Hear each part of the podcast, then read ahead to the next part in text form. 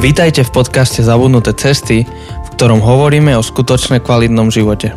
Na novo objavujeme kľúčové spôsoby života, ktoré v súčasnej spoločnosti zapadajú prachom. Ahoj, ahoj, vítaj u nás v podcaste, zdravíte Janči a dnes celkom výnimočne sám, pretože Jose je na dovolenke, tak toto zveril mne. Jose, dúfam, že odpočívaš, že sa vrátiš odpočinutý a bez tretieho covidu, lebo za posledný rok Jose, keď mal dovolenku, tak zväčša dostal covid. A dnes počúvate takú výnimočnú epizódu, ktorú z času na čas odvysielame, a to je epizóda live. Keďže máme rôzne príležitosti, kde nás pozývate a my ideme rozprávať do rôznych miest, alebo sú s nami nejaké rozhovory, ktoré, ktoré sú zaujímavé a radi by sme ich zozdielali, tak pri takých príležitostiach my dáme takú ešte mimo náš pravidelný rytmus epizódu. Mimo tie pondelky, kedy štandardné epizódy vydávame, tak toto je taká pomimo live epizóda. Čo je na ne zaujímavé je to, že tentokrát my sme neboli nikde rozprávať, ale my, konkrétne ja, sme moderovali diskusiu. A moderovali sme diskusiu, ktorú organizovalo Žilinské IPčko. Ak nevieš, čo toto je, tak určite si to choď pozrieť na internet. Do Google to zadaj IPčko alebo priamo do, do browseru í pé čko bodka es ká. Keď budeš hľadať, tak nájdeš nielen teda informácie o nich, ale aj nejaké ich produkty. Napríklad majú, uh, majú podcast, takže napríklad aj priamo cez Spotify, keď napíšeš IPčko alebo hm, lebo tak sa volá ich podcast, tak sa dostaneš k zaujímavým veciam, ktoré ti môžu pomôcť, porozumieť sebe alebo svojmu okoliu. A, a teda tá prednáška, ktorú IPčko zorganizovalo, bola snáď prvou z takej série prednášok, zaoberajúcich sa rôznymi psychologickými otázkami. Prebehlo to v polovici apríla v Žilinskej novej synagóge a ako som povedal, ja som mal tú česť to moderovať. Témou tejto diskusie bola samota. Čo so samotou? A hlavne diskutujúce boli Marianna Heršmanková. Dorka, jej kolegyňa, povedala o nej takéto veci, že je to IPčkárka srdcom, telom a dušou a v rámci interného humoru je to stelesnením mladej Gisky Oňovej. Idem, riešim. Takže to je Marianna. A potom Žaneta Migová, ktorá je školskou psychologičkou v Dolnom Kubíne a má instagramový profil Dobré miesto. Obidve dievčatá sú veľmi šikovné a ja som ich teda takto v novej synagóge z pódia vyspovedal v tejto téme. Tá prednáška bola dlhšia, alebo ten celý program bol dlhší. Prvú hodinu bola diskusia iba, iba my traja, moderátor a, a dve hostky, a potom druhú hodinu už sa zapájalo publikum e, skrze, alebo formou otázok do Slido. Takže celý tento program nebudeme teraz zverejňovať, to by bolo naozaj dve hodiny, ale e, spravíme to takto, že, že prvú hodinu dáme celú a potom z tej druhej hodiny z tých kjú end ej otázok dáme nejaké highlighty. Verím, že budeš mať z tohto osoch, niečo ti to dá a, a snáď budeme môcť závesiť v budúcnosti aj ďalšie takéto nahrávky z IPčka v Žiline. Tak, prajem príjemné počúvanie. A povedal som si, že, že použijem na ten úvod také vaše zbrane. Trošku, dievčatá. Uh, neviem, či ste boli niekedy v Káčku, čo je vlastne tak, také zázemie IPčka v Žiline, ale keď vôjdete dovnútra, tak tam nájdete niekoľko takých terapeutických pomôcok, okrem iného terapeutického ježka, živého. Tak to veľmi odporúčam, choďte si ho pohľadkať. Ale okrem iných vecí tam nájdete takú aktivitu, volá sa, že človečina. Čo je krabička s otázkami rôzneho druhu, na ktoré Môže, môže vzniknúť zaujímavá diskusia, tak som si povedal, že, že bolo by zaujímavé počuť, ako vy sa vysporiadate s takými otázkami, tak um, na úvod by ste si mohli niektorú vytiahnuť. Asi poznáte, ako to funguje, tmavo-modré sú náročnejšie, žlté sú jednoduchšie. A, a v kľude, začni Marianna. Ahojte. Fú. Ja som sa vždycky bala, keď sme sa rozprávali o tom, že táto aktivita bude, tak úplne som sa bala, že akú, akú kartičku si vytiahnem. A vybrala som si presne toho, čo som sa bala. A ako zažívaš a reaguješ, keď ťa niekto neschvaluje, alebo keď názory okolia nie sú podporujúce? Ja kritiku a akýkoľvek taký nesúhlas často zle znášam. a snažím sa s tým pracovať. Asi ľudia, môj priateľ sa to smeje v prvom rade na tom, že on to pozná tak z, z toho môjho osobného života asi tak najviac, ale že to, čo sa ja snažím tak spraco- pracovať s tým, že často aj ku nám, keď si niekto sadne na ten náš gauč, tak prídu tí ľudia, ktorí majú úplne iný pohľad na, na ten život alebo na tie veci, ktoré ja zažívam alebo ktoré oni zažívajú. A že snažím sa byť taký ten otvorený, podporujúci človek, že ako keby podporovať aj tie iné názory. Takže snažím sa. Toto je pre mňa najťažšia vec v mojom osobnom živote a v mojej praxi sa s tým učím stále pracovať. Čiže toľko k mojej otázke. Mm, ďakujem. Takže ahojte, dobrý podvečer. Um, ja mám takú otázku, že čo najtrápnejšie sa ti stalo?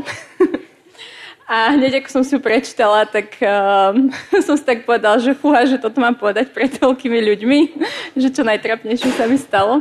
Ale úprimne ma asi hneď ani nič nenapadlo, že tých trápnych situácií je asi veľa, čo som zažila vo svojom živote. A čo také najtrápnejšie sa mi stalo? Hm. Vás niečo napadlo? Lebo ja mám také, teraz prázdno celkom v hlave. A akože v kľude si vyťahni alternatívnu otázku. Alternatívnu otázku. A Janči, tebe sa čo najtrápnejšie stalo? Máš to späť. si si nevyťahol. Fúha, no teraz a ja mám okno. Určite moje deti mi niečo vyparatili trápne. Je to ťažká otázka. Je to, je to ťažká otázka. Takže nič také, nič také z fleku. Vôbec. Tebe, Marianka, niečo napadlo? Juj. Môj najtrapnejší moment bol, um, ja som chodila na ne, také nemecké bilingválne gymnázium, niečo takto to nazveme, a my vždycky sme robili, že nemecký diplom.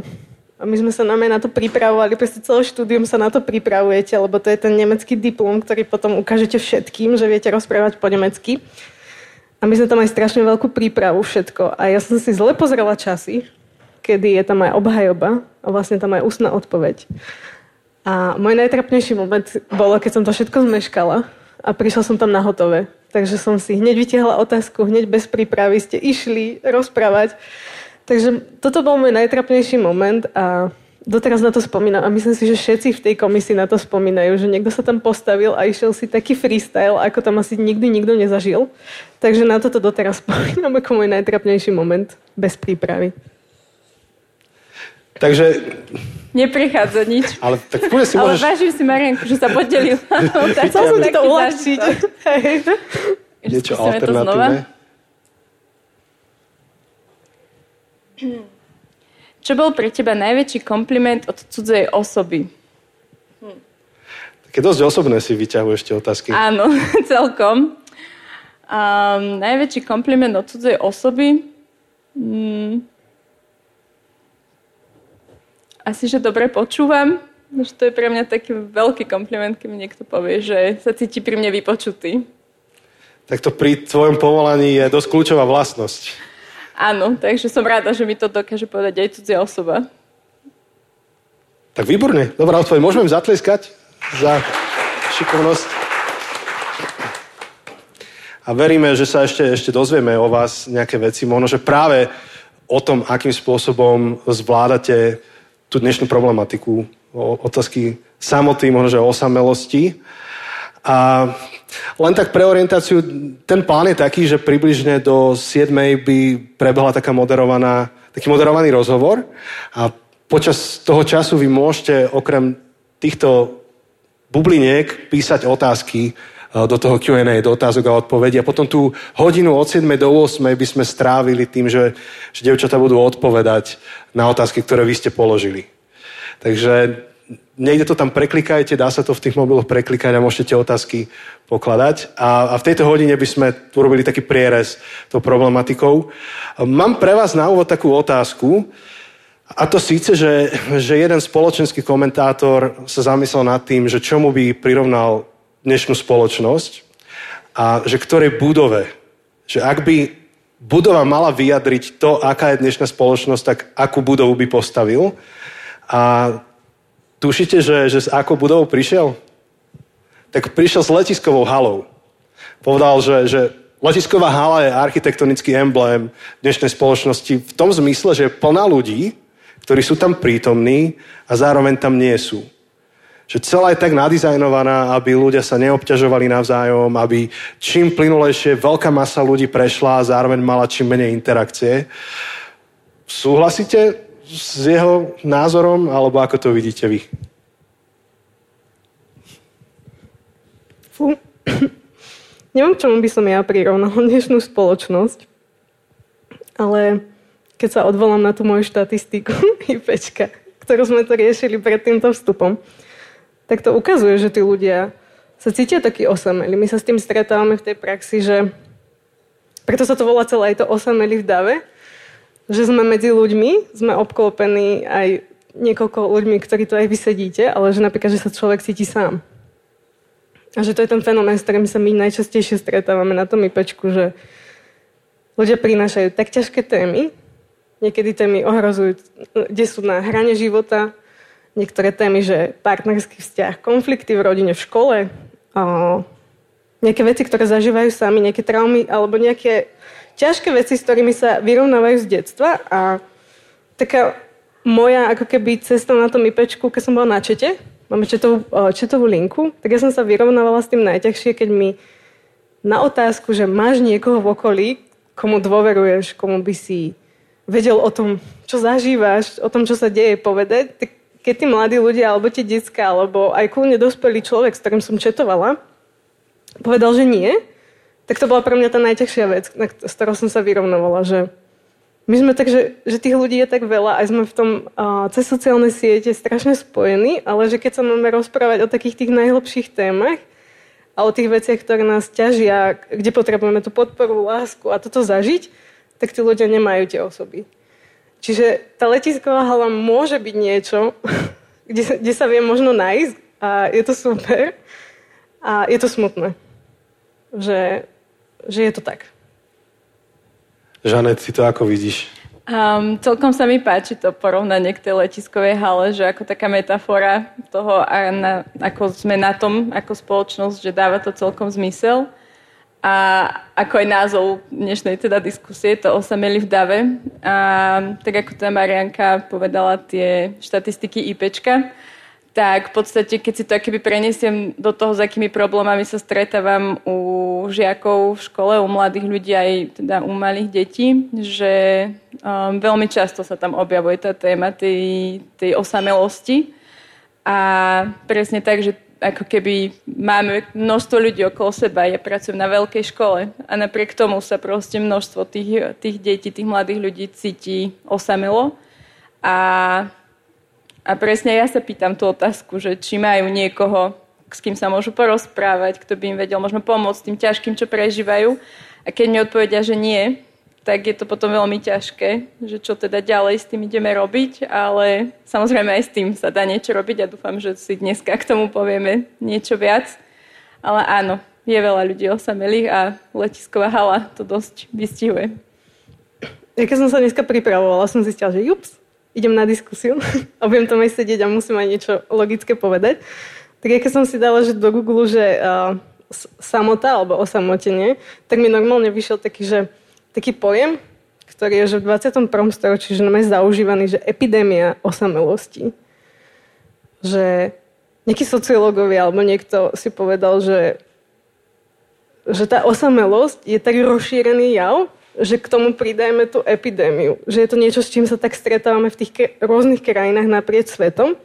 A že naozaj, že keď som si to rozklikla, že začala som hľadať, že čo je to tá epidémia um, osamelosti, tak mi vyskytlo, že naozaj, že to nie je len toto nejaké IPčko a jeho štatistiky, alebo že my z našej praxe, alebo aj Žanet, že s čím sa stretávame, ale že naozaj, že je to fenomén, kde vo všetkých krajinách sveta a že naozaj, že sú aj také, že sociologické, politologické, ekonomické výskumy na to, že aký má dopad tá naša osamo, alebo osamelosť, alebo tie pocity osam, a, samoty na našu spoločnosť. A že naozaj, že tie prognózy sú také o, nie pozitívne, ale ja verím presne, ako si aj Žanet hovorila, že dúfam, že si tu povieme aj to pozitívno k tomu, že, že si povieme, že čo sa s tým dá robiť, alebo že čo my v praxi s tým vieme urobiť. Možno, že by sa dalo hovoriť dokonca o pandémii, o, samo, o samelosti. Myslíte, že aj trošku tá pandémia covidu sa na, tým, na tom podpísala? Určite áno. A možno, že ak by ste vedeli k tomu povedať nejaké dáta, zrejme budete mať, že, že ako veľmi sa podpísala, na, na čom to bolo najviac vidno?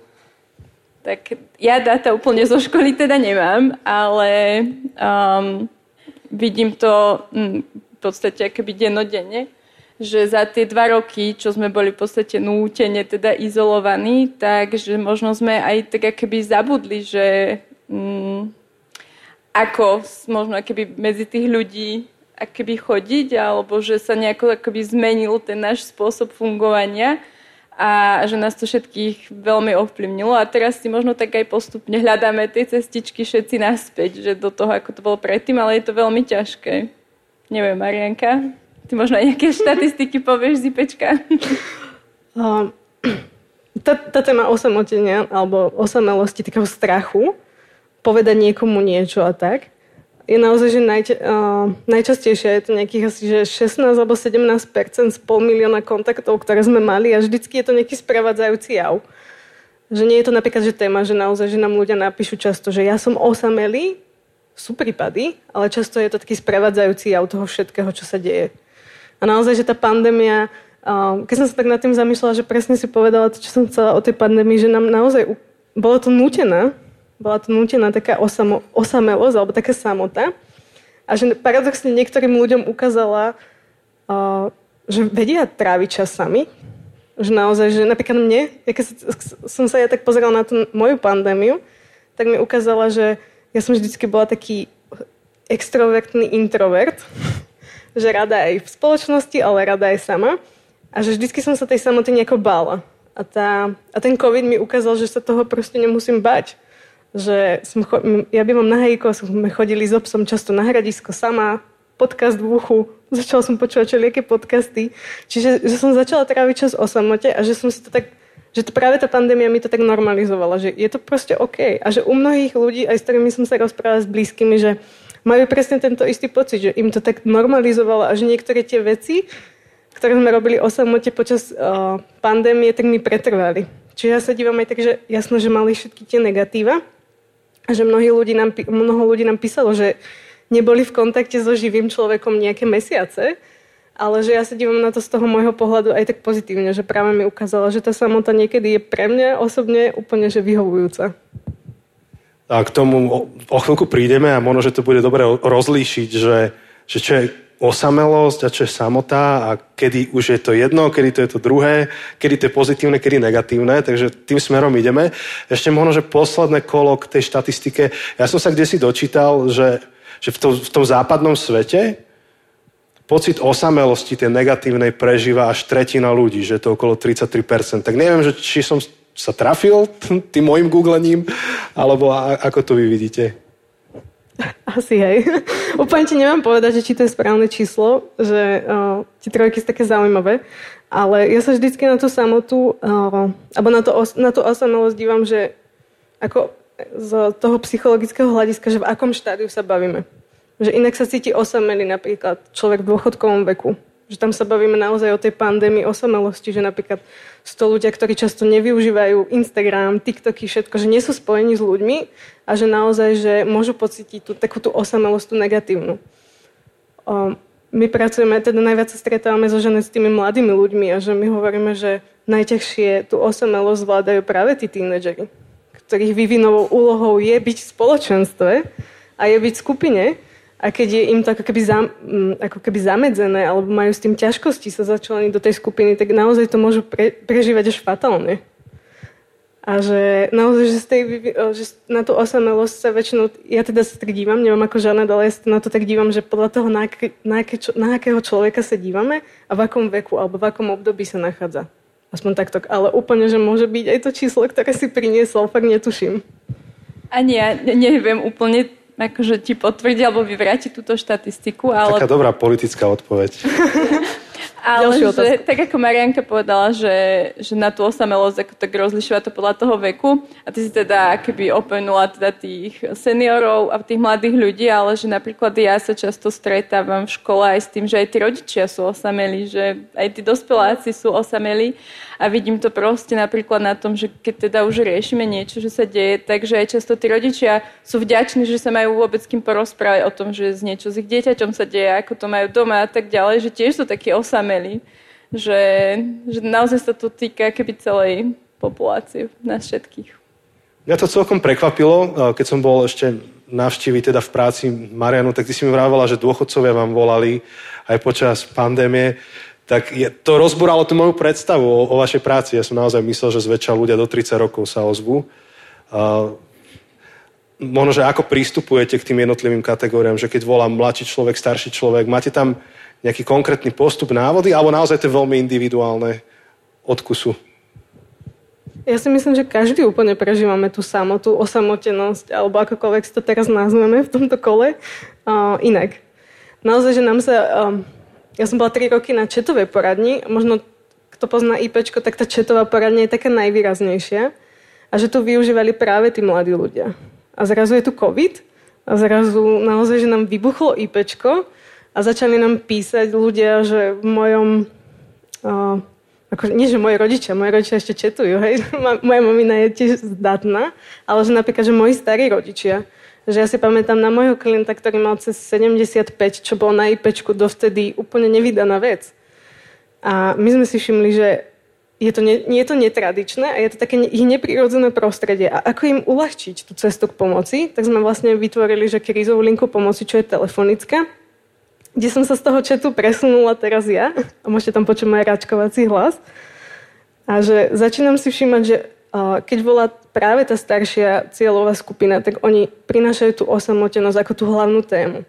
Že vlastne nechodia vnúčatá, nechodia, nechodia vnúci k nám ich pozrieť. Nemáme sa s kým porozprávať. Že, na, že naozaj, že tú samotu na, práve na tej krízovej linke pomoci telefonicky prežívame tak najčastejšie. Aspoň ja momentálne, že ľudia naozaj rôz, s rôznymi témami volajú a že tá osamotenosť práve pri tejto cieľovke je taká výrazná. A že aj keď je to tá netradičná cieľovka v IPčku, tak aj tak prichádza a prináša naozaj tie témy a že my sa snažíme s nimi pracovať v rámci tej možnosti. Iné, keď nám zavolá naozaj, že tínedžer, ktorý má napríklad školskú psychologičku, ako Žanet, alebo že, a, že niekoho, na koho máme odkázať, ale že naozaj, že bojujeme pri práve u tých starších ľudí, že ich nemáme úplne kam. A že naozaj, že u nás v Káčku tiež sme otvorili otvorení v hociakej cieľovke a hocikomu, takže kľudne a ich posielame aj k nám. Mm-hmm. Žanet, ty máš aké skúsenosti v tomto smere?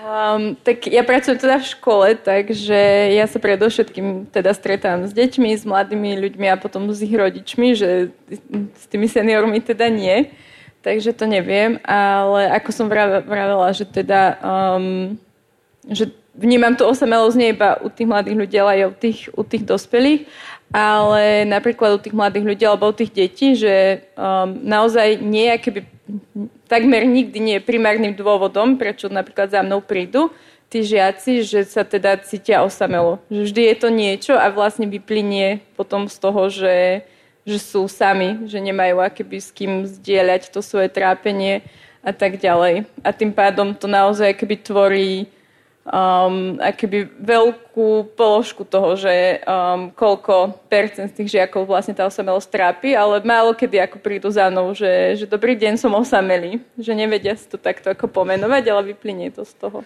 Možno, že len pre takú našu predstavu, s čím prídu, to, čo je zverejniteľné, hej, že, že čo, čo si myslia, že im je a potom nakoniec vyplynie, že, že sú osamelí.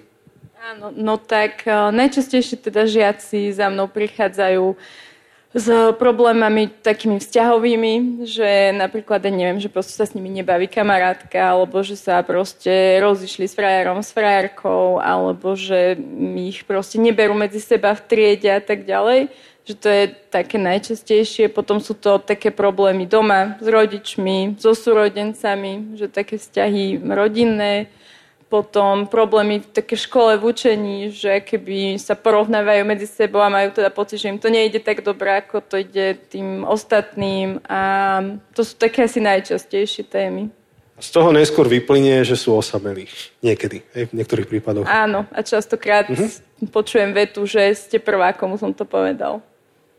Že doteraz vlastne nemali s kým o tom porozprávať. Bude zaujímavé potom počuť tie riešenia, ktoré tam sú, ale možno, že teraz by bolo dobre rozlišiť teda tú samotu a osamelosť. Opravte ma, ak, ak to chápem zle. Ja som to tak vždy chápal, že, že samota v princípe nie je ani dobrá, ani zlá. Že samotná iba realita, že, že som sám v priestore, ale môže viesť k osamelosti, čo je v podstate negatívne, alebo to môže viesť k relaxu napríklad, čo môže byť pozitívne. Ako to vy rozlišujete a ako to, ako to chápete?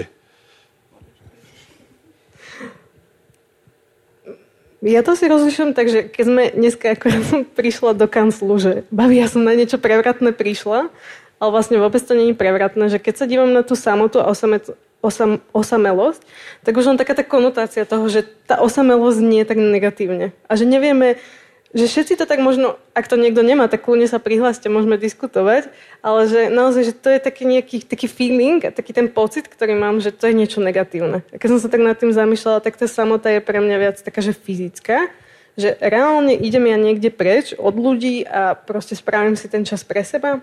Je to také, že doslova také, že ako si to aj ty pomenoval podobne, že pre mňa je tá samota taká fyzická. Idem preč od ľudí, zavriem sa do izby, som sama. Tá osamelosť je pre mňa viac taká psychická. Že naozaj, že nemám sa s kým o tom porozprávať. Nemám to komu povedať. Ste prvá, hej, že úplne cudzia osoba, ktorej som sa zdôveril. Že je to také, že taký ten pocit, že som v skupine ľudí a neviem byť taký autentický, neviem byť taký, že necítim sa tam sám sebou, nie som prijatý. To je pre mňa taká osamelosť. Neviem, kľudne. Žanet, ma môžeš opraviť, doplniť. Ako to vnímaš ty? Myslím si, že to vnímam veľmi podobne, ako si to opísala a že keď chce byť človek sám, že si to vyberie. Že áno, chcem byť sám, ale to osamelosť, že si nevyberá a že k nej môže tak nejako samovolne v podstate dôjsť. Že, že osamelo sa môžeme cítiť aj proste v miestnosti v plnej ľudí, napríklad v tej letiskovej hale, v škole, v obchode, aj keď je okolo nás kopa ľudí. A že tá samota je skôr, že rozhodnem sa, že áno, teraz chcem byť sám alebo potrebujem byť sám a idem proste niečo robiť sám. Ale tá osamelosť je skôr taká, že, že nejako prichádza a nie je to úplne príjemný pocit. Ja na tým aj tak premýšľam, že vždycky poviem, že ja chcem byť sama, že chcem, mám, chcem mať proste priestor pre seba, ale nikdy nepoviem, že chcem byť osamela. Že už len na tomto tak viete rozlišiť, alebo že mne to dáva taký pocit, že je tam úplne rozdiel v tom. To je zaujímavé rozlišenie, že osamelosť je niečo, čo nechcem a samota je niečo, čo potenciálne môžem chcieť. Čo nás vedie trošku k tomu, to ja pozastavím tento náš rozhovor. To je otázka, že ako najradšej tráviš čas sama, alebo sám, čo je v podstate tá pozitívna samota. Vy to veľmi nevidíte, že aké sú tam odpovede, ja vám niektoré z nich prečítam. Že rada kreslím, prechádzaním sa po lúkach, journaling, to je akože písanie si denníku, meditácia, venčenie psov, pozeranie hodnotných vide, videí. A čo tam máme? Upratovanie. No, to je dobré. Hudba nahlas v aute, horúca vaňa. Čo by ste vydali, že, že v čom, ako vy radi trávite samotu? Ja sa priznám, že ja som veľmi rada sama. A že teda možno to vychádza aj z tej našej práce, že, že veľa času sme s ľuďmi a tak intenzívne s ľuďmi. Takže ja som aj celkom rada, keď mám ten čas o samote.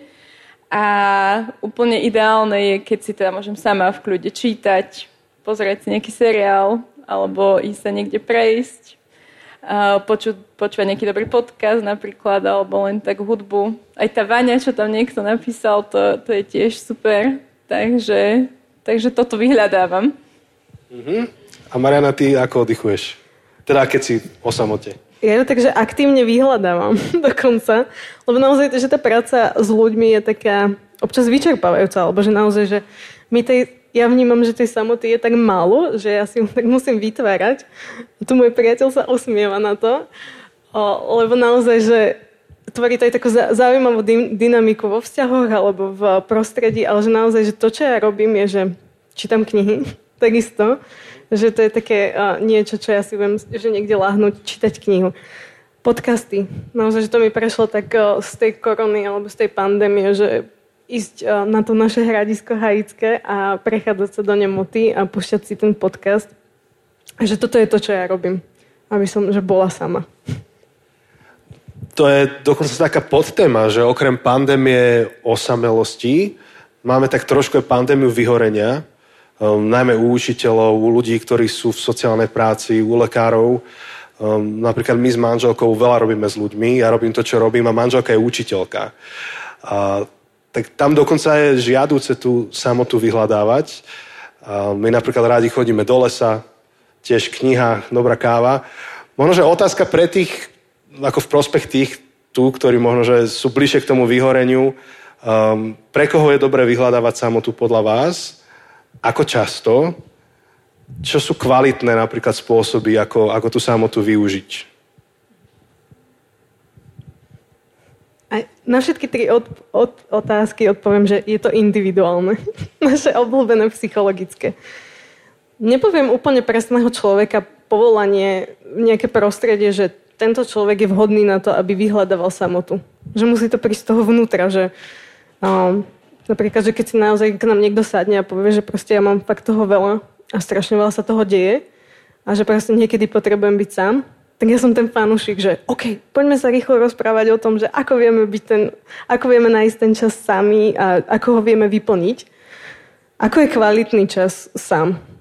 Akože napísali ste strašne veľa odpovedí a to sú všetko tie kvalitné.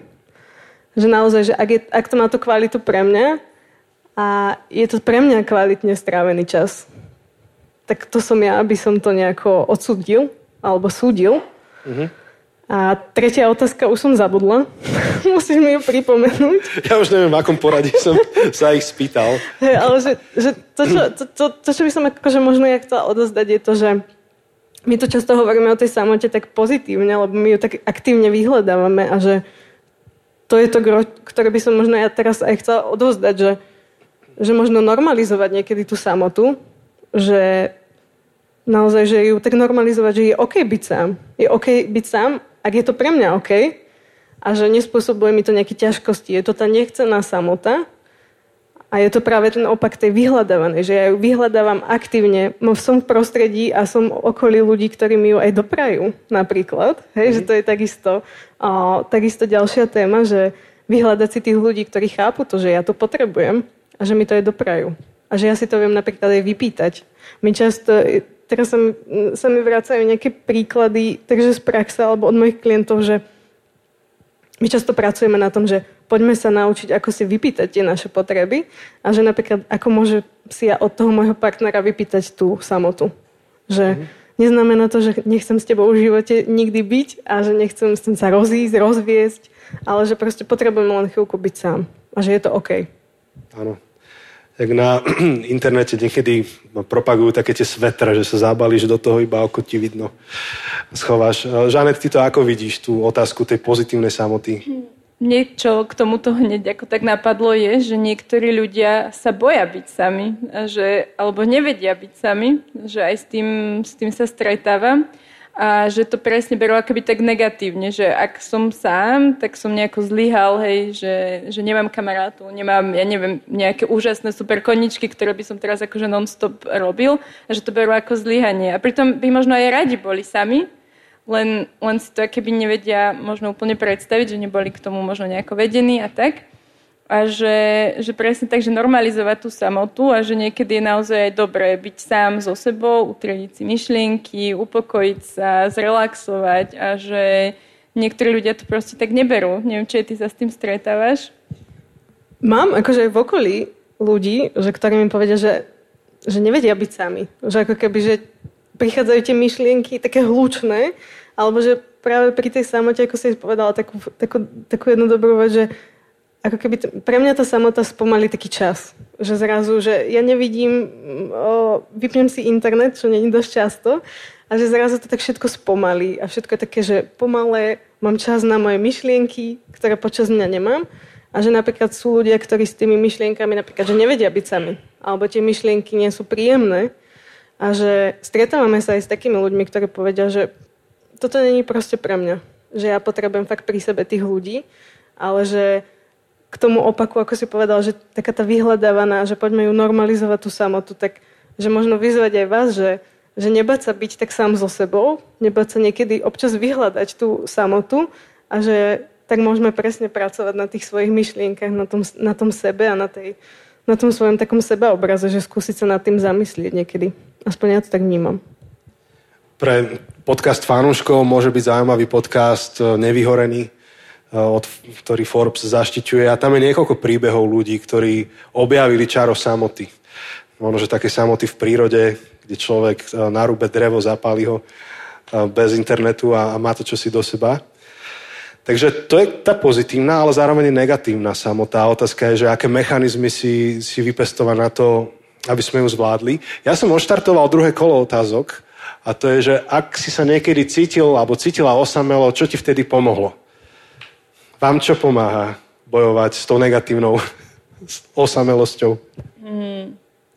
Ak mám teda sama za seba povedať, že čo mi pomáha, lebo teda aj ja sa niekedy cítim osamela, asi ako každý z nás, tak um, možno teraz, keď už som staršia, že takéto vedomie, že viem, že je to len nejaký pocit, ktorý trvá a zase pominie, že, že toto. A možno by mi to pomohlo, aj keby keď som bola mladšia, že by mi to niekto povedal, že, že niekedy je to OK, že sa takto proste cítiš a že potrebuješ mať niekoho pri sebe a nikto tam nie je. Tak také vedomie toho, že to proste prejde. A potom takéto aktívne vyhľadávanie niečoho, čo viem, že mi pomáha. Že, akéby, že uvedomenie si tých svojich zdrojov, ktoré mne urobia dobre na duši. A keby také, že OK, tak teraz viem, že mi nie je dobré, alebo sa cítim osamelo, takže proste tak idem robiť niečo, čo mám rada. A že veľa ľudí ani nevie, že čo to sú tie veci, ktoré im akéby pomôžu možno zlepšiť náladu, alebo teda necítiť sa tak sám, takže také zvedomenie si toho. A vieš zverejniť nejaký príklad, že, že čo môže byť to, čo pomáha tebe so samotou? Áno, no to sú presne tie veci, ktoré som aj povedala, možno, že, že ako robím rada, aj keď som sama. Že, lebo proste sú to veci, ktoré um, mám rada, ako je to čítanie kníh, alebo ja neviem, aj maľovanie, um, možno aj pozeranie proste toho seriálu, že naozaj keby sa postarať sama o seba v tej chvíli a samozrejme, keď je to možné, tak teda možno aj napísať niekomu proste z blízkych, že či niekam nezajdeme, alebo proste hej na kávu, alebo na výlet, alebo proste niečo. Alebo si možno aj naplánovať nejaký pekný čas proste s niekým, alebo aj sama so sebou. Že tak sa proste postarať o seba. Super. Ja úplne premýšľam na to otázku, že čo robím, keď sa cítim osamela. Snažím sa spomenúť na to, že čo bol, kedy bol ten posledný moment, že som si tak povedala, že to je taká osa, že fakt sa cítim osamelo. Um, ako, ako aj Žanet povedala, tak um, čo mne tak pomôže, že takéto zvedomenie toho, že že fakt, že teraz je to takto a že je to OK. Že, ako som vravala, že tých ľudí je v mojej práci tak strašne veľa, že niekedy vyhľadávam ten opak a že si to tak zvedomiť že, a normalizovať, že je to OK sa proste niekedy cítiť osamelo. A to, čo ja robím, je presne, a to, čo aj my snažíme sa s ľuďmi hľadať, ako to Žanet povedala, tak my to voláme tak, že zdroje. Že každý človek má nejaké také zdroje, nejaké veci, ktoré ho náplňajú, nejaké mechanizmy zvládania, akokoľvek si to psychologicky nazveme, ale sú to tie veci, ktoré radi robíme. A tie veci, ktoré nás posilňujú, tie, ktoré veci nám pomáhajú ísť ďalej. A k tým sa aj ja obrácam, hej, že naozaj, že tie čítanie kníh, ja vždycky, keď sa cítim tak, že osamelo, lebo napríklad, že a možno sa to aj mnohým stalo, že po výške sa naozaj, že ľudia, vaši takí obľúbení, rozprchli po celom svete. A zhodou okolností, že moji dvaja blízki ľudia, že jeden je v Bratislave a jeden je v Prahe s kamošou. A naozaj, že my máme taký, že group chat. Takže my si tam tak raz za mesiac napíšeme, že ahojte, babi, ako sa máte? A že to je to moje vyhľadanie takej tej pomoci a toho kontaktu, ktorého ja mám rada. Napíšem mojej rodine, napíšem mojemu priateľovi a že to je to, ako ja viem bojovať teraz tak s takou, že tak instantne s tou osamelosťou. Prečítame nejaké túto odpovede, ktoré máte vy. Uh, najväčšie slovo je viera. To znamená, že viacerí, viacerí napísali práve vieru ako to, čo im pomáha v boji s osamelosťou. Písanie poézie, aj so smajlíkom. Výtvarné aktivity, príroda, videá s humorom. Hej, to my si s kamarátmi posielame stále veľa memečiek. Ticho lesa, hudba, plač. To je zaujímavé, plač. To som inak chcela povedať, že, že keď už to normalizuje nejaké veci, takže aj to mi možno niekedy pomôže, že vyplakať sa jednoducho proste z toho, že aj to je normálne. Áno, to je tu dokonca dvakrát, ešte pozerám, že dole. A nádej, že bude lepšie, to je to, čo ste spomenuli obidve. Ja, ja to niekedy ľuďom, s ktorými zase ja pracujem, opisujem ako to, že, že veľmi pomôže vedomie toho, že problém je ohraničený. Že nie je nekonečný v čase, nie je nekonečný v priestore, ale má svoje limity, ktoré jedného dňa prekonáme. A to je veľká pomoc. Modlitba, telefonát s blízkym. No je to pestré, je to pestré. Ja možno, že to trošku ešte špec- špecifikujem. Sú rôzne typy osamelosti. Jedna z tých osamelostí môže byť vedomie, že som nepochopený. Že absolútne nikým nepochopený. Možno, že pocit, že zažívam unikátnu, špecifickú situáciu, ktorá, ktorú nikto iný neprežíva, iba ja ju prežívam a cítim sa sám na celej planete. Akože naozaj, že nikto mi asi neporozumie. A, a, a, ako, ako čeliť takémuto problému? Keď o tom hovoríš, tak ja som si spomenula na takú jednu situáciu zo školy.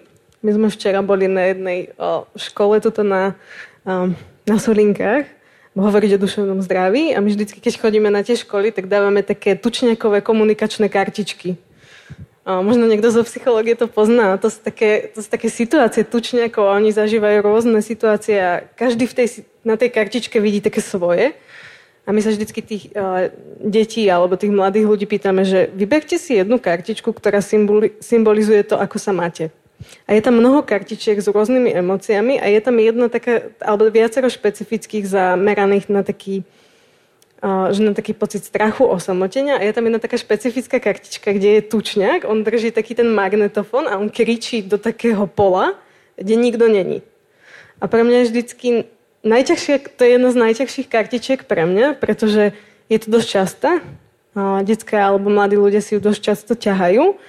A jedno dievča v tej skupine, alebo v, o, v jednej tej triede povedalo tak, že mám taký pocit, že kričím, ale že nikto ma nepočuje. A že ako keby, že tak hlasno idem, hovorím o tom všetkom, ale že není osoba, ktorá tu, si tu tak ku mne sadne a že s takým pochopením, s takou, s takou ľudskosťou a s takou láskou si, to, si toho človeka vypočuje. A že pre mňa to bolo aj s mojou kolegyňou, ktorou sme tam boli, že sme si tak povedali, že to, je také, to sú také ťažké momenty, keď to počujete. Že naozaj, že tie decká sú v triede dvadsať ľudí, ale že sa fakt cítia osamelo a ne, ne, nevypočú to. A že fakt, že kričia, často aj o pomoc. Že to sa tu môžeme rozprávať, že naozaj, že ako tie decká, čo, čo všetko prežívajú, alebo čo prežívajú mladí ľudia. Ale že naozaj, že oni kričia a že není tam niekto, kto by ich tak bez akéhokoľvek odsúdenia, bez takého, uh, bez takej lásky prijal. Takže toto sú pre mňa také jedny z najťažších momentov. A pripomeň mi tú otázku, Janči, lebo som úplne že zabudla. Ako pomôcť v takej ako situácii? Pomôcť. My sa obracame... Ako pomôcť? Uh, premýšľam nad tým presne, že prečo nedodať tomu človeku práve to, čo mu chýba. Nie, ne, nemusíme ho obklopiť ľuď, ľuďmi, zasa ho dáme do tej triedy a zvýšime tam počet, ale že prečo mu nedať práve to vypočutie. Že ako ti Žanet povedal niekto ten peklý kompliment, ako psychologovi, podľa mňa najkrajší kompliment, aký mu môžete dať, že prečo si ho nevypočuť bez takého odsúdenia, dať mu takú tú, že, že som tu pre teba, že možno mi to ani nebude chcieť povedať, ale že, že poďme tým ľuďom, alebo aj tým mladým ľuďom, aj tým deťom so všetkými, s kým sa stretávate, dať tu ako keby takú tú ľudskú, že ja som tu, keby niečo. Že som tu proste pre teba, môže sa mi ozvať, môžeme sa porozprávať, že ja som tu pre teba. A že chcem si ťa vypočuť ľudský, bez akéhokoľvek odsúdenia, že no, mal si prísť skôr. To je taká častá vec, nie? Alebo že joj, to si mi mal povedať skôr, už, už meškám, už musím ísť preč. Že, že, že taká len, že dajme tu prítomnosť, toto ma napadá teraz, kľudne ma, Žanet, prosím, doplň, že, že Že dá takúto prítomnosť toho, že som tu pre teba a že môžem byť tá osoba, ktorej sa zazdieľaš s tým všetkým, čo ťa, čo ťa trápi alebo čo zažívaš. Kľudne ma, Žanet, doplň. Chceš, Žanet, doplniť? Um, ako si hovorila o tej skúsenosti s tými tušňakmi a s tými žiakmi a tak, presne viem, aké kartičky myslíš. Ale, ale čo mi k tomu napadlo je, že ty si sa teda pýtal, že keby, čo robiť, ak sa fakt človek cíti, že úplne sám a že má pocit, že je jediný na svete s tým problémom, že nikto akoby iný to tak neprežíva. Tak ja sa v škole často stretávam s tým, že prídu žiaci a žiačky z jednej triedy, v podstate s rôznymi problémami, ale aj tak majú niečo spoločné a je tam teda aj často tá téma tej osamelosti a že v triede proste nikoho nemajú a nevedia o sebe navzájom, že ku mne chodia a že proste možno majú aj nejaké trápenia, ktoré ich spojujú a že oni o tom častokrát fakt nevedia. Čiže mne k tomu to akoby napadá, že, um, že áno, núka tú pomoc tým ľuďom a hovoriť, že som tu pre teba, vypočujem si ťa, ale že možno čo môže pomôcť je otvárať stále dokola proste tie témy, hovoriť o nich, ukazovať, že je OK, má takýto, takýto, takýto problém, takéto trápenie a, a že možno sa proste niekto na to chytí a začne o ňom, o ňom viacej hovoriť. Takže to je, to je to, čo môžem robiť v prospech ľudí okolo mňa, ak sa tak cítia. Čo ak ja sa tak cítim? Za kým mám ísť, ak mám pocit, že mi nikto neporozumie? Za IPčkom. Môžeš. Budeme radi. Um, to našou, to našou úlohou ako aj psychologov je, že rozprávať o tej pomoci.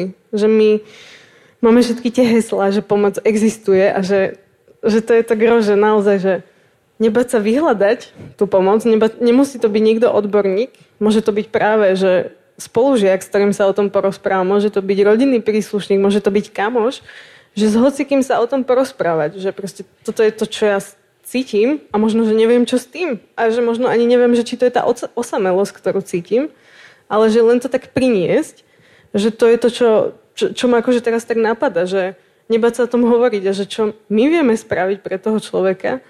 My sme boli na podobnej diskusii a jeden pán povedal, že, že existuje také, že magická otázka je, že čo by si teraz potreboval.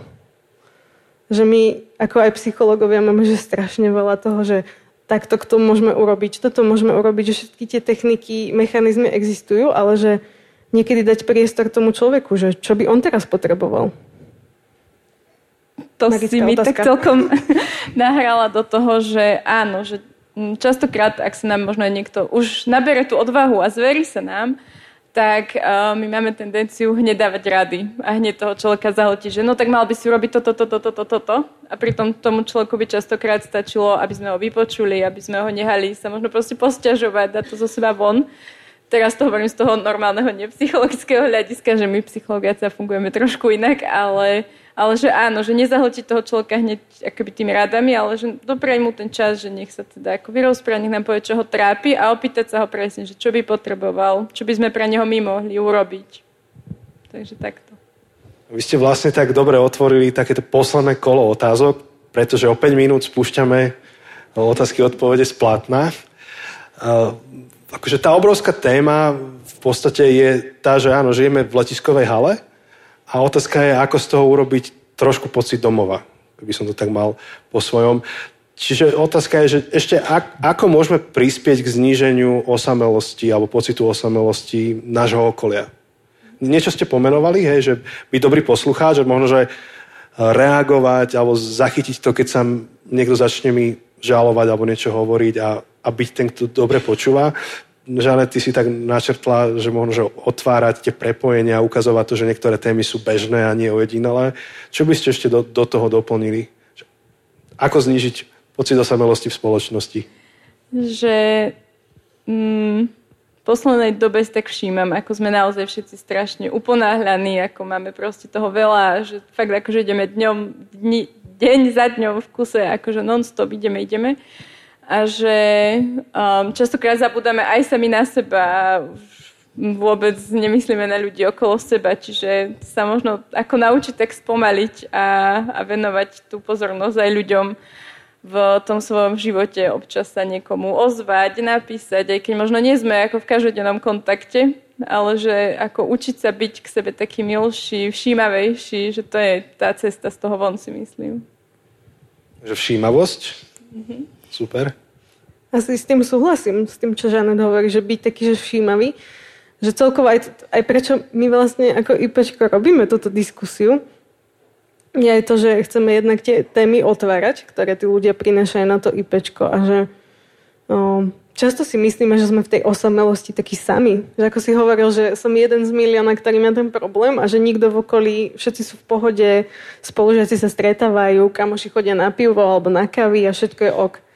Ale že naozaj, že my fakt nevieme, že či niekto v tej skupine sa necíti tak osamelo a aj keď navonok môže byť všetko úplne ok a že ten cieľ toho, aj prečo sme vlastne tu dneska aj hovoriť o tých témach, že sú fakt bežné a že fakt sa dejú a že otvárať presne tú tému, že keď možno dneska prejdete domov z tej diskusie, že možno vnímate vo svojom okolí niekoho, ako aj Žaneta hovorí, že sa niekto možno cíti vo vašom okolí osamotený. Alebo ste si to už aj všimli, že niekto sa možno že stráni toho kontaktu, alebo že ste sa mu dlho neozvali, že aj vy môžete spraviť ten krok k tomu, k tej pomoci a že môžete byť aj takým tým pomocným článkom niekoho iného. Že nevá, neváhajte sa ozvať tým ľuďom.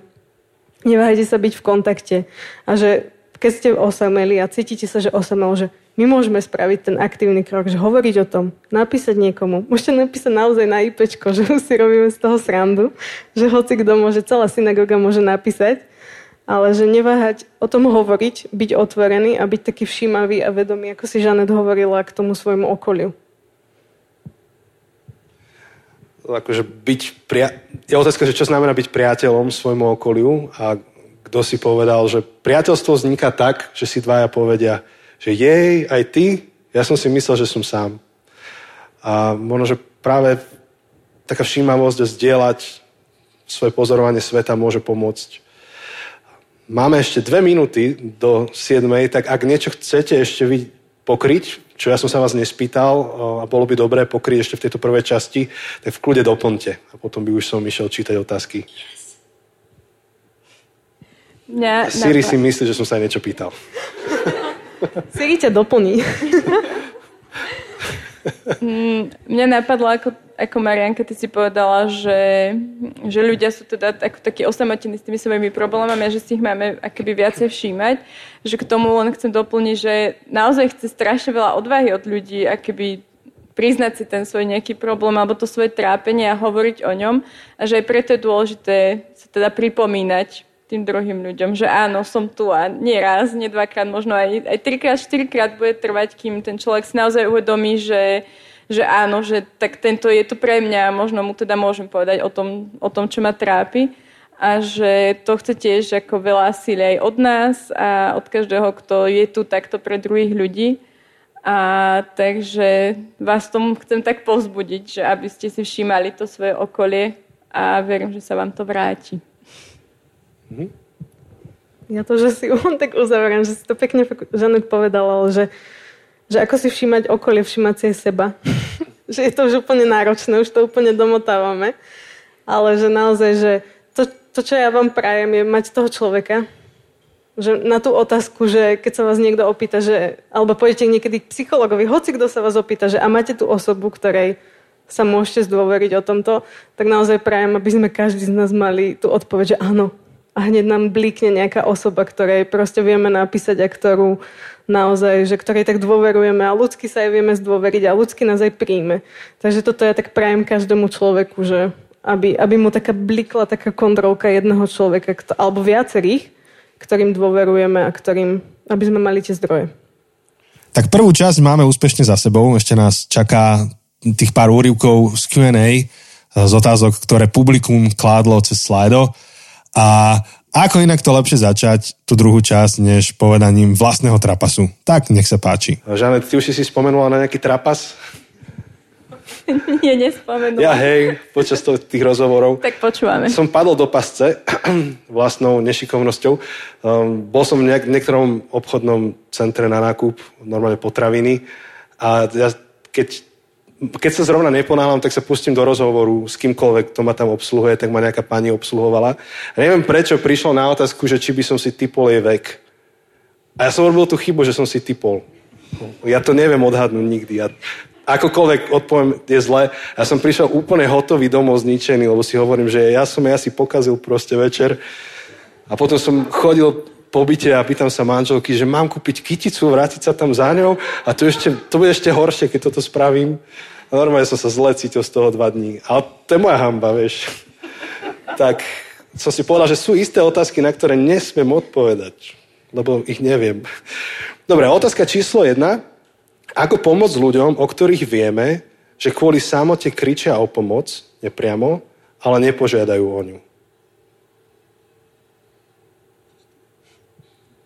Tak um, mám pocit, že to akoby alebo tá odpoveď na tú otázku súvisí s tým, čo sme teraz na konci hovorili, že keby hm, sa stále pripomínať, že, že sme tu a že hm, viem, že to je náročné, ale možno sa tak akoby pripomínať, že aj tie svoje vlastné hranice, že ak keby môžem robiť všetko, čo je v mojich silách tomu druhému, a keby, že chcem mu pomôcť, pripomínať sa, pripomínať sa, ponúka tú pomoc, ale že keby nevyčerpať sám seba pri tom, že, že aj to je akoby dôležité, že nie je zodpovednosť úplne sto percent za, za toho druhého človeka a že, že kde akoby tá moja schopnosť mu pomôcť končí. Že toto, hej, že ak ten druhý akoby odmieta tú pomoc, tak stále sa pripomínať, dávať najavo, že som tu, aj keď ty ma proste odmietaš, ale neviem, Marianka. Tá otázka bola, že odmietať pomoc? Ešte áno, raz? Že nepožiada o ňu. Mhm. Hej, nie je, že odmieta, ale že nepožiada o tú pomoc. A ako si presne Žanet povedal, že to neustále pripomínanie takého, že som tu, aj to normalizovanie, že, že vidím, že to je ťažké, alebo že všimol som si v poslednej dobe, že niečo sa zmenilo, alebo že niečo, niečo sa netradičné prihodilo a že fú, že fakt to musí byť mega ťažké a že ja tu chcem byť pre teba ako tá podpora. Že chcem, chcem aby si tu mal možno niekoho, komu to chceš povedať a nás.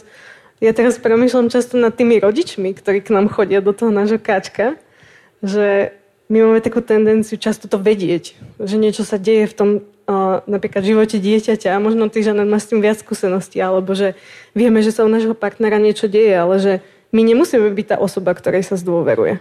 Že my môžeme sa pripomínať, že sme tu, že, chc- že chceme tu byť pre toho človeka a môžeme aj normalizovať to, že ak nám to nechce povedať, ale že, sú, že je tu tá pomoc, že ak nám to nechceš povedať, že pozri, že tu sú nejaké kontakty. Môžeme mu to hodiť cez Messenger, môžeme mu to hodiť na Instagram. A že naozaj, že môžeme byť aj my taká tá misia pomoci, že, že šíriť tú pomoc ďalej. Že my, my máme tú tendenciu vedieť tie veci a riešiť ich, ako si aj povedala, že dávať tie rady, ale že niekedy my nemusíme byť tá osoba, ktorej sa ten človek zdôverí, ale že môžeme ho povzbudiť k tej pomoci, že môžeš o tom hovoriť s hocikým, že je to fakt náročné, čo prežívaš, môže sa poradiť. Takže ho tak motivovať aj k tej pomoci. Mhm. Áno, že m, presne ako hovoríš, že ty si spomínala tých rodičov a mne sa v škole často stáva, že prídu žiaci, ale neprídu s vlastným problémom, ale teda prídu s tým, že nejaký spolužiak alebo tá spolužiačka, že vedia, že sa tam niečo deje, ale že teda mu aj povedali, že nech, akože nech ide ku mne, ale on teda proste z nejakého dôvodu to odmieta, ale oni sa o neho napríklad veľmi boja a tak a nevedia, čo majú robiť, tak sa prídu teda opýtať. Tak presne to vtedy riešime tak, že im poviem, že teda nech ešte skúsia, že napríklad, že oni už za mnou boli, že ma možno poznajú alebo tak, že, že je to tam u mňa v pohode, že nech to tak normalizujú. A, alebo teda im aj poviem, že môžete skúsiť odkázať mu nejaké teda linky pomoci, alebo že kde ešte môže vyhľadať tú pomoc a keby mu to tak dávkovať tomu človeku, nech si sám teda vyberie, že, že kam sa obráti a kedy sa obráti. Tá, tá otázka v podstate implikuje to napätie toho, že ten človek chce nejaké súkromie pravdepodobne a niekde ja vidím potrebu tej pomoci a vlastne je tam tá otázka, že do akej miery sa mu votre do života, lebo už len tou ponukou sa mu nejakým spôsobom vtieram. Je, je nejaká, nejaká dobrá rada alebo dobrý princíp alebo pravidlo, že kedy už naozaj nechať tak a už, už sa neponúkať, už sa nesnažiť? Alebo až kam môžem zájsť v tej mojej iniciatíve? Či je to individuálne? Je to individuálne a, a je to veľmi ťažké. Je to podľa mňa ťažké pre toho druhého, ako pre toho človeka, ktorý chce pomôcť tomu človeku, ako som už hovorila. Hej? Že pozerať sa na to, že niekto sa trápi a ja s tým neviem nič urobiť, je veľmi náročné. Takže preto som aj o tých hraniciach proste možno hovorila, že keď už proste cítim, že možno to vplyvňuje aj, aj to, ako sa ja cítim, takže vtedy si možno povedať, že dobre, urobil som všetko, čo som mohol a, a teraz sa možno na chvíľu zase vzdialím, že nechám to na ňom, na tom človeku. Mhm. Super. Na ďalšiu ideme? Poďme. Dobre, ďalšia otázka. Ako rodine, blízkym alebo partnerom povedať, že potrebujem psychológa a nechcem byť odsúdený od nich na psychiatriu? Fú. Ďakujem za otázku. Nebolo to ľahké asi napísať. pre toho, kto to napísal, je taký, že môj odkaz, že tým spôsobom, ako je to vám, tebe, najlepšie. Že naozaj, že povedať to, viem, že tie názory na psychologa, psychiatra, že to naozaj asi všetci poznáme. Každý v tom okolí to máme iné, ale že to, čo je dôležité, je, že my, my cítime, že tú pomoc potrebujeme, dokým možno nemáme osemnásť rokov ju, nejaký systém, ako ju môžeme vyhľadať, ale že nebáť sa ju vyhľadať, nebáť sa o tom hovoriť s tými našimi blízkymi, ale že to, čo my nevieme kontrolovať, je tá ich reakcia. Ale to, čo vieme kontrolovať, je to, že to urobíme a že nabereme tú odvahu a spravíme ten krok a že povieme, že toto sú témy, ktoré ja idem riešiť s niekým iným a že ten niekto iný môže byť aj odborník a že ako to odkomunikujeme je tá cesta, ktorá je najväčšia na vás, teda, alebo na teba, ktorý si to napísal a môže to byť cez es em esku, môže to byť hociaký spôsob, ako vám je príjemnejšie, ale že naozaj, že to, čo ak som odovzdať, je, že motivovať vás, že k tomu, alebo teba, ktorý si to napísal, že už len to, že ťa napadlo, že sú tu nejaké témy a že sú tu nejaké ťažkosti, ktoré ja chcem riešiť s odborníkom, tak to je tá chvíľa, kedy my môžeme ho vyhľadať a že nebáť sa ho vyhľadať. Toto je asi moja otázka, odpoveď na otázku. Um, neviem, či ešte čo doplníš, že povedala si to veľmi pekne, uh, Marianka.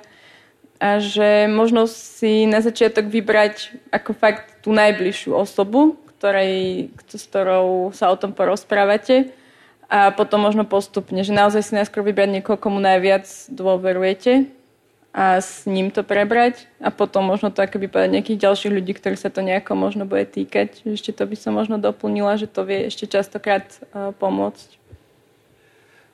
Tá, tá otázka rozlišuje teda psychológa a psychiatra, že tá konkrétna osoba by veľmi rad, asi rada navštívila psychologickú poradňu, ale má obavu z psychiatrie. Možno by ste nám mohli spraviť takú osvetu, že, že kedy idete na jedno miesto, kedy na druhé miesto a možno, že ako, ako rodine vysvetliť technicky, že, že toto je to, čo potrebujem. Že ako im ukázať, že, že nepotrebujem to, ale toto. Tak v podstate najväčší rozdiel teda medzi psychológom a psychiatrom je ten, že psychiatr je lekár, ktorý má vyštudovanú medicínu a psychológ má teda vyštudovanú čisto teda psychológiu a ten psychológ alebo tá psychologická pomoc je viac menej založená na, na tom rozprávaní, na tom rozhovore o tých trápeniach a o tých hľadaní riešení, o tej pomoci. Zatiaľ, čo tá psychiatrická pomoc je viac nastavená tak, že um, sa riešia možno aj nejaké telesné symptómy, možno nejaká medikácia a že tam um, sú tie problémy, že keby také oveľa závažnejšie a že to je asi taký najväčší, najväčší rozdiel. Súhlasím. No, ako teda rodičom odkomunikovať, že možno sa viac potrebujem porozprávať v tejto chvíli, čo asi smeruje skôr k psychologickej poradni? My často niekedy ani nevieme, že ko, akého odborníka, že ktorý je pre nás lepší. Že ako hovorila, že, no, Žanet, že tá psychiatria je viac tak zameraná na takú, my to voláme psychológovia, že patológiu, že už je niečo nenormálne, keď to môžem tak povedať laicky, a že psychológia je napríklad, že ľudia tam chodia aj s bežnými alebo s ťažkosťami vo vzťahoch, že nemusí tam byť žiadna patológia. Ale že to, čo ma prináša, že je áno, že môžeme povedať, že my napríklad ani nevieme, za akým odborníkom chceme ísť, ale že ten psychológ môže byť tým prvým krokom. U nás často si na ten náš gauč sadnú do toho kačka ľudia, ktorí už pri tom rozprávaní vidíme, že je to, je to ako keby že situácia, alebo je to príbeh pre úplne iného odborníka, ako sme my. A že my to často komunikujeme. Že, že počuť, že tieto témy, že je tu odborník, ktorý má úplne iné kompetencie a vie ti zasa úplne inak pomôcť a že ten odborník sa volá psychiatr a nájdeš ho takto. A že poďme to spolu komunikovať okoliu, rodine, rodičom, kamošom. A že naozaj, že my niekedy často nevieme ani za akým odborníkom ísť, že či ísť za psychiatrom, psychologom, alebo že kto je to a že to je tá naša práca. Ešte je tu aj psychoterapeut, to je ďalšia vec. A že naozaj, že niekedy je, tá, niekedy je tá, ten prvý krok len to, že ale ja chcem pomôcť. A že viem, že už je to odborná pomoc. A neviem, či to je psychiatr, alebo psycholog, alebo psychoterapeut, alebo kto, ale že viem, že ju potrebujem. To je, to je vzácne, čo hovoríte, že vlastne nič z toho nie je negatívne, lebo tá otázka tak implikuje, že psychiatria je na niečo, na čo si odsúdený. Ako najlepšie reagovať, keď má človek záchvat úzkosti alebo paniky? Ako má reagovať, keď on sám má taký záchvat? Čiže sú dvaja Čiže ako ľudia? Reagovať voči niekomu a zároveň voči sebe. Takže panic attack, klasický. Možno, že otázka, že ako sa prejaví napríklad taký panický atak. Tak ten najznámejší, ten panický atak poznáme takou dýchavičnosťou. Že naozaj, že človek nemá takú že orientáciu v čase, je taký dýchavičný. Poznáme také, že fyziologické prejavy, hej, že sa trasú mu ruky, trase sa mu hlas, keď niekedy rozpráva. Že naozaj, že ho, my to voláme, že tak, že ho vypne psychicky, ale že tie fyziologické prejavy sú také, že nervozita, dýchavičnosť, nevie sa nadýchnúť poriadne, nevníma okolo seba ľudí, nespoznáva tváre a tak ďalej. Že, že ten panický atak má taký širokú, široký, um, široký záber tých prejavov. A čo urobiť, keď sú dvaja v panike? Zachovajte pokoj. Nie, my akože napríklad dosť často sa nám stáva tým, že som na telefonickej linke, tak na, práve na tej telefonickej linke počujem, že niekto má panický záchvat, alebo to aj pomenuje, alebo to prinesie, alebo vidím, že sa človek, ne, alebo počujem v tom telefóne, že sa človek nedokáže nadýchnuť, alebo že rozpráva úplne z cesty. Tak akože predpokladáme, že tam niečo takéto sa asi odohráva. A že my máme také že rôzne mechanizmy, techniky, že ako ho takže spracovať, aby s nami že spolupracoval. My to vytvárame vzťah, no my, že psychologicky s ním pracujeme a že po neho takže stopneme, že, že teraz že sa upokojíme, môžeme sa nadýchnúť, pracujeme že s, o, s dýchovými cvičeniami, je ich strašne veľa a každý používa nejaké iné. Pracujeme, že povedzte nám, čo okolo seba vidíte. To je taká, to je taká veľmi vtipná technika, že že ja, ja sa vždycky opýtam klienta alebo toho človeka, ktorý mi volá, že keď už je taký upokojený, že ako má obľúbenú farbu. Aká je tvoja obľúbená farba, Janči? Moja? No. Žltá. Žltá. Ale znie to tak... ako keď Tatra Banka robí hlasovú biometriu. Hej, že ti mi... zavolá maštalík. Idem v obchode a pýtam sa ma, čo vidíte okolo seba. Nie, ale to je, že, že obľúbená farba žltá, okej, okay, tak si v nejakej miestnosti a že napríklad, že päť predmetov, ktoré sú žlté. Že poďme ich spolu nájsť, poďme, ich, poďme si ich zobrať, poďme ich ohmatať. Že ich ako keby, že my to tak psychologicky voláme, že ich stabilizujeme v priestore. Že čo sa okolo teba nachádza? Lebo ten človek úplne nevie ani, kde sa nachádza. Čiže čo sa okolo teba nachádza? Ja sa opýtam na tú obľúbenú farbu, lebo je to moja obľúbená technika, ale každý psychológ by povedal úplne inú techniku, lebo každý to má úplne inak zaužívané. Ale že toto je napríklad to, čo my vieme spraviť, je, že získať pod kontrolu tie fyziologické prejavy, ktoré sa u nás o, začína dýchavičnosť, trasú sa nám ruky a tak ďalej, oprieť sa, stabilizovaná poloha. Všetky tieto veci a potom robíme na tej stabilizácii také, že psychologické, že som tu teraz niekde na mieste, som v bezpečí a viem s tým pracovať. Mhm. Uňa ma doplň.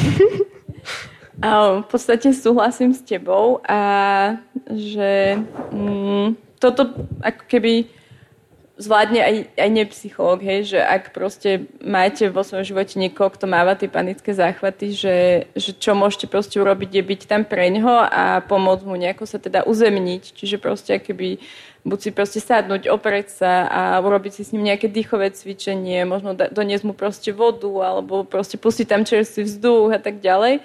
Alebo potom presne urobiť nejakú takúto, nejaké takéto cvičenie v podstate akoby na na ukľudnenie a aj také akoby odmeranie tej um, pozornosti. Ako keby na to, že naozaj je v poriadku, lebo ľudia sa častokrát pri tých panických záchvatoch cítia, keby mali infarkt, alebo tak, že k tomu to teda prirovnávajú. Takže že tých techník je naozaj veľa. Ja mám najradšej uh, takú, ktorá sa volá všetkých päť pohromade, ktorá sa týka všetkých našich piatich zmyslov. A je to o tom, že máte teda vymenovať päť vecí, ktoré okolo seba vidíte, štyri, ktoré počujete, tri, ktorých sa môžete dotknúť, dve, ktoré um, môžete cítiť nosom a jednu, ktorú môžete ochutnať, že niekto ten človek vymenuje. Alebo teda um, mám skúsenosť, že aj človek sám, ktorý má ako panický záchvat, že, že toto niekedy je schopný akoby teda použiť na akoby zvládnutie toho. Ja som sa práve vo svojom okolí stretol s človekom, ktorý má prejavy infarktu pri panic attack. Bol na všetkých možných cé téčkách, na, na všetkých možných testoch a zistili mu, že je perfektne nadpriemerne zdravý. To bolo práve toto. Čiže aj jemu by to bola rada, že, že vo chvíli, kedy začne pociťovať tie bolesti, že má urobiť to päť pé?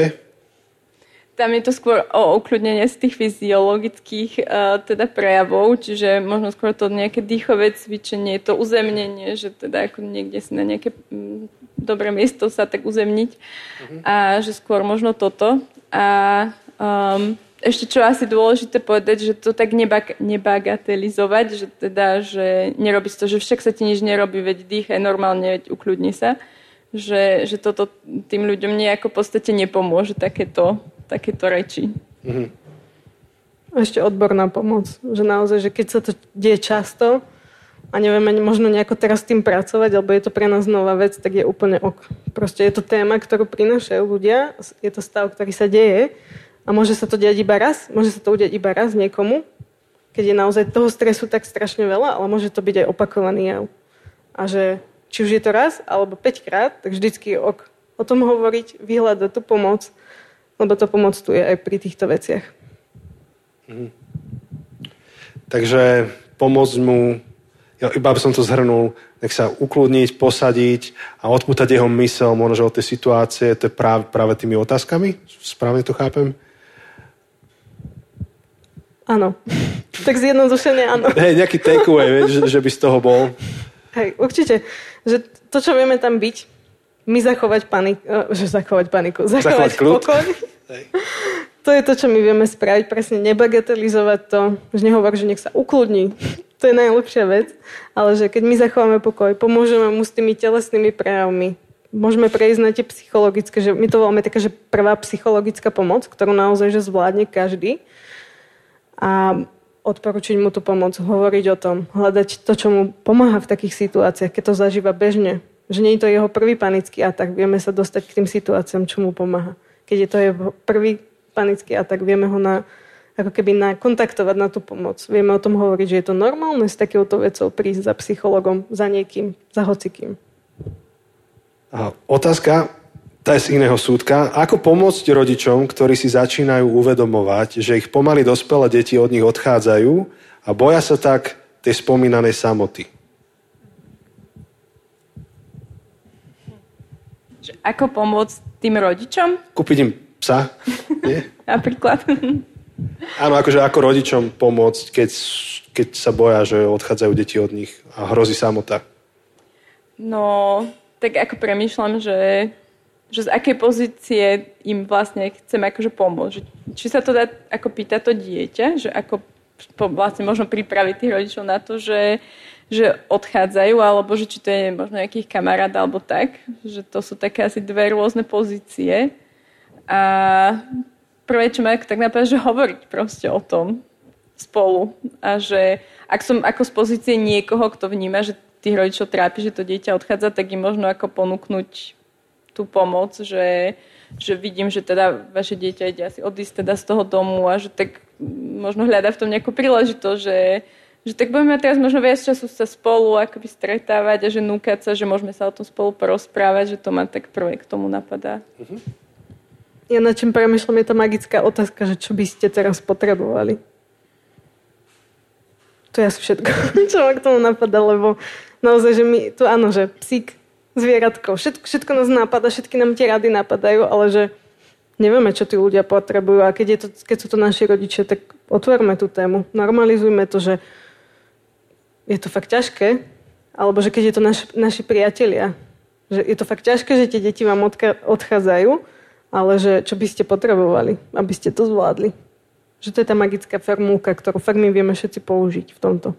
No v prípade, že by tí rodičia sedeli u vás v IPčku, hladkajú toho ježka a sa vás pýtajú, že toto nám hrozí, poradte nám, ako bojovať so samotou v takomto štádiu života, tak máte nejaký lifehack? Nie, niečo, čo by pomohlo? Lifehack asi nemám, lebo fakt, že každý, každý to tak individuálne vníma. Každý potrebuje naozaj niečo úplne iné. Čiže my, od čoho sme tam na tom gauči, je nie len, aby si hladkali ježka, ale aby sme všetci spolupracovali na tom, že, že čo sú tie zdroje, čo sú tie mechanizmy, ktoré nám teraz pomôžu.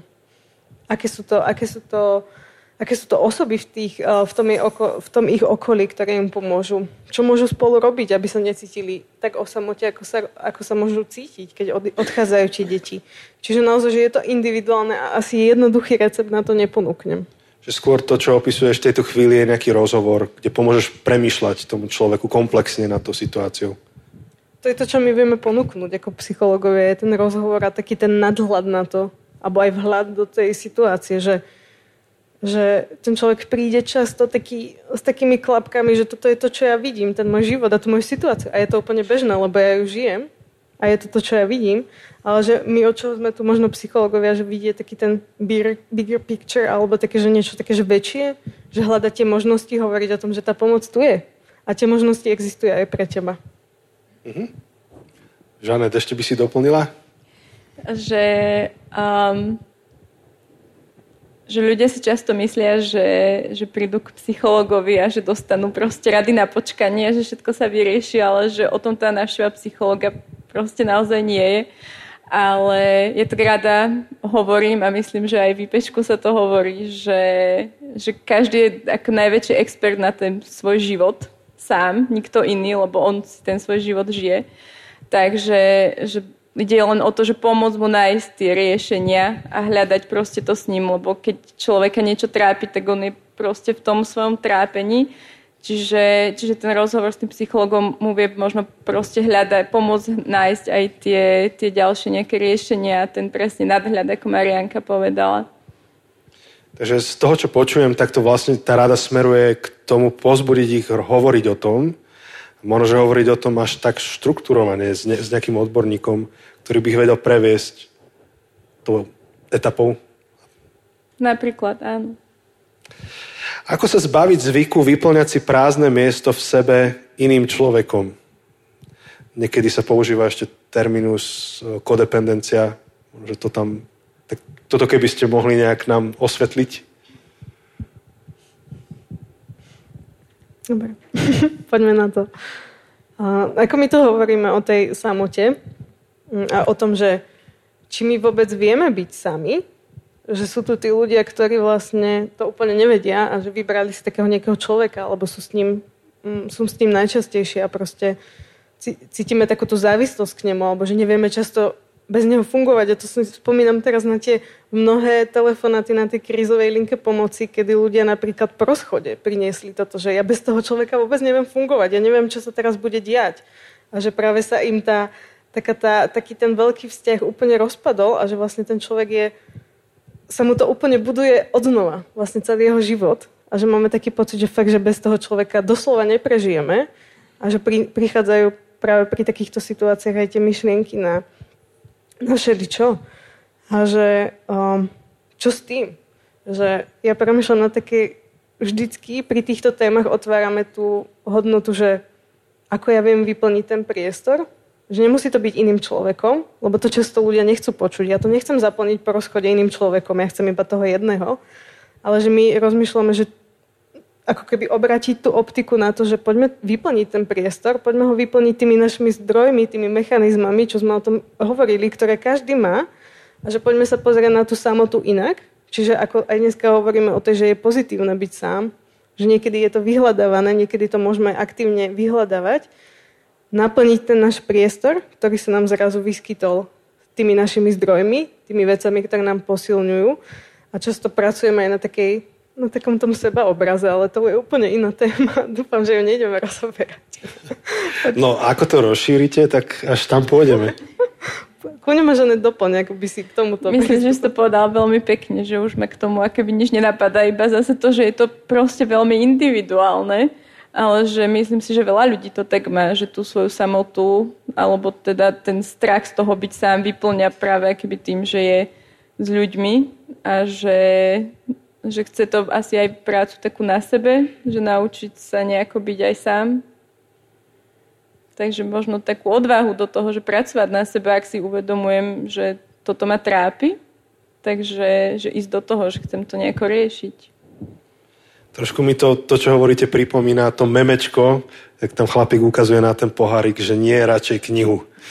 Hej, tak nie je to len to, že nie, ale radšej niečo iné. Tak vy vlastne hovoríte o tom, že ak sa chcem niečoho zbaviť, tak musím premýšľať nad tým, že čo tam chcem dať. Presne, áno. Že čo chcem namiesto toho. A aktívne na tom pracovať.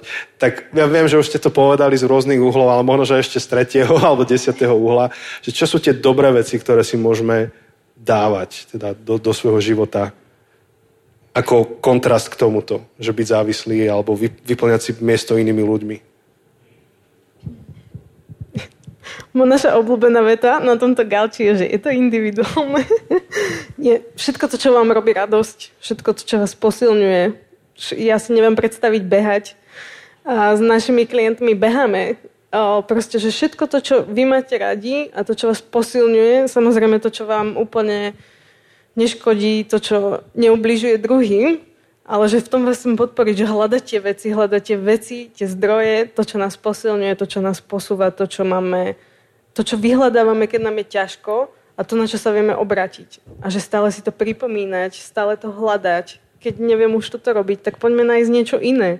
Často si ten človek tak sadne na ten gauč a hovorí o tom, že ale ja nemám nič takéto. A ja, že ale máte, že fakt to máte a že poďme to spolu nájsť. Alebo to poďme spolu vytvoriť. Môžu to byť veci, ktoré som vždycky chcel robiť a nikdy som na to nemal čas. Poďme si na to nájsť priestor.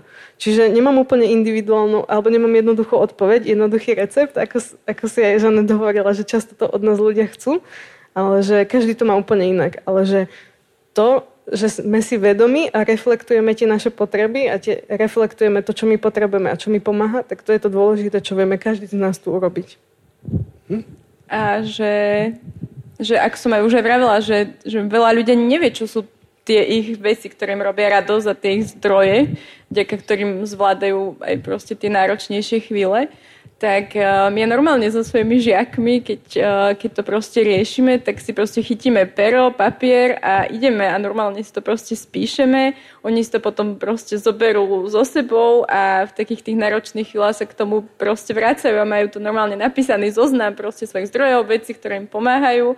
A tak možno vás sa aj tak pozbudiť, že dneska, keď prídete domov večer alebo zajtra, že si nájdete chvíľku a zamyslite sa nad tým svojim životom a že čo sú tie veci, ktoré vám prinášajú radosť, ktoré robíte radi. Možno aj v minulosti, ktoré ste radi robili, keď ste boli možno dieťa, hej, mladý človek, že ste na to úplne zabudli a možno by ste sa k tomu chceli vrátiť a že spíšte si to a v takých tých náročných chvíľach sa k tomu potom môžete vrátiť a povedať si, že aha, že tak môžem si naplánovať teda do dnešného dňa aj toto, aby som ho nejako lepšie zvládol.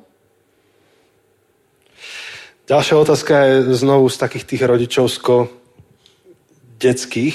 Ako správne odkomunikovať napríklad s rodičmi to, že máme pocit, že s nami, deťmi, vyplňajú prázdne miesto? A je to dobré alebo zlé?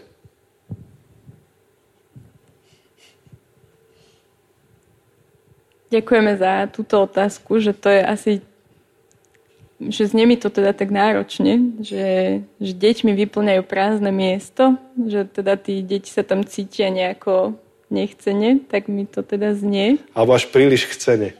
Alebo až príliš chcene. A, neviem, aké staré sú teda tie deti, ale že tá komunikácia proste to nejako otvoriť tú tému a že dovoliť si byť akoby taký v tom zraniteľný, ak to chcem nejako, nejako riešiť. Aj keď si uvedomujem, že to chce asi veľmi veľa odvahy niečo také akoby otvoriť, ale, ale bez toho sa to asi nevyrieši. A ak je to možno možné, tak by som povedala, že dať si tam možno nejakého toho mediátora, napríklad psychológa alebo nejakého možno nestranného človeka, ktorý tam bude s nami a, a bude nám pomáhať akoby o tom hovoriť. To mi tak k tomu napadá. Ja súhlasím so Žanet, že, že uvedomenie si toho, že ako sa ja cítim v tom vzťahu, že možno príliš chcene, možno takže prídusene, že proste je toho naozaj veľa z tej druhej strany a že hovorí o tých svojich pocitoch, že to, ako by som to ja chcel mať, ako sa tam ja cítim a že presne, že pozbudí k tomu má nejakého mediátora, nejakého člena rodiny, psychologa, hocikto, kto mi to pomôže a bude tak stať za mnou, keď to budem komunikovať, ale že nebať sa hovoriť, ako sa ja v tom vzťahu cítim. Aj keď sú to rodičia a sú to také, že moje najbližšie osoby, ktoré ja určite nechcem zraniť a je fakt ťažké o tom hovoriť, že potrebujem priestor možno od takýchto ľudí, ktorí sú mi úplne že najbližšie, ale že naozaj to, čo my chceme asi aj so Žanet, že vlastne podporiť o tom hovoriť, ako sa ja v tých vzťahoch cítim, a že čo by, ja by som potreboval od nich. Čiže predpokladám, že na otázku, či to je dobré alebo zlé, tak je to asi zlé, keď rodičia vyplňajú deťmi prázdno. neviem. A, ale bez ohľadu na to, v podstate je to otázka na, na to, že ako zvládnuť takýto ťažký rozhovor. A máte vy nejaké dobre osvedčené postupy, ako otvoriť vôbec ťažkú tému? Možno, že voči, pra, pravdepodobne deti voči rodičom, hej, čiže voči autorite alebo voči niekomu váženejšiemu. Tak asi by som povedala, že je dôležité si na to vytvoriť priestor a čas, že napríklad, že nevyťahnuť to, neviem, proste po ceste v aute, keď tam hučí rádio, ale že naozaj si vytvoriť uh, také možno proste pokojné miesto, a kde nás nebude tlačený čas, nikto nás nebude vyrušovať, možno si teda aj dopredu tak premyslieť, že čo teda vlastne chcem ako tým rodičom povedať, odkomunikovať. A, a im teda ako povedať, že, že chcem sa s vami naozaj akože vážne teraz porozprávať a že potrebujem, aby ste ma vypočuli a že aby ste ma brali vážne možno a že tak si na to vytvoriť taký čo najbezpečnejší priestor. Mhm. Takže nájsť čas a priestor. Možno, že, neviem, vieš, niekto hovorí, že dá to do, sem, do sendviču to zaobaliť, že najprv to dobré, potom to zlé, potom zase dobré, alebo ako? Niečo iné. Či je to individuálne? Je to individuálne. Nie, je to, že, že ja si spomínam na tie rozhovory u nás zasa v Káčku, že, že čo je to, čo by k tomu ten človek potreboval. Že my niekedy robíme takú, že roleplay, že ja sa hrám na rodiča a, a ten človek, ktorý tam sedí, mi hovorí o tom, že halo, že ja potrebujem psychiatrickú pomoc a ty na to neveríš. Hej, že to bol naposledy taký môj rozhovor, na ktorý, som si, ktorý sme si zahrali. Že my sa pripravujeme.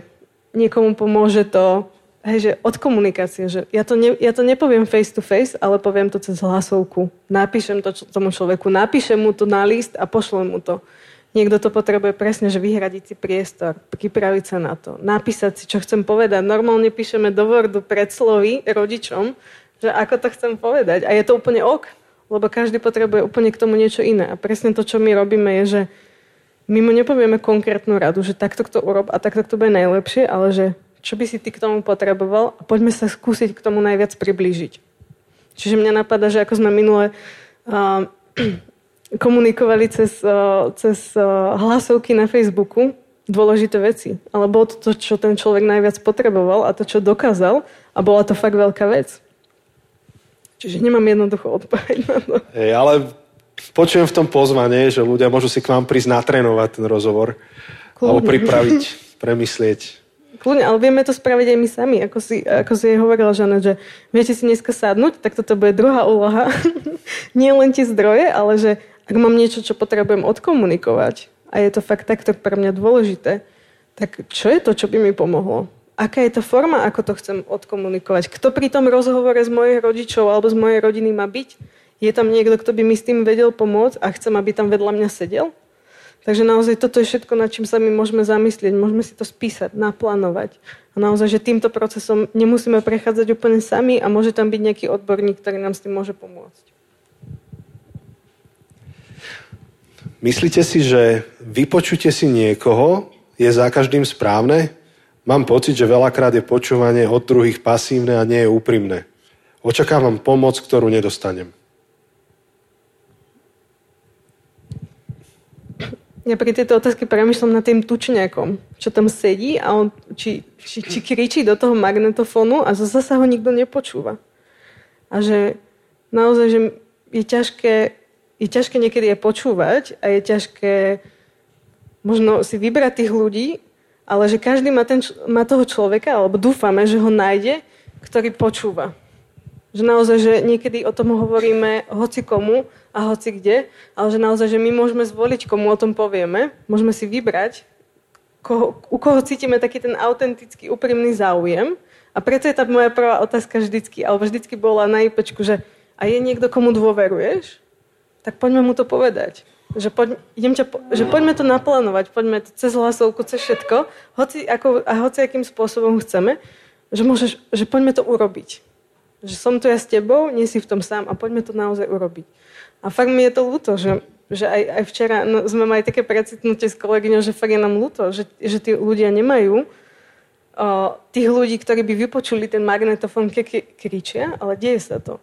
Ale že to...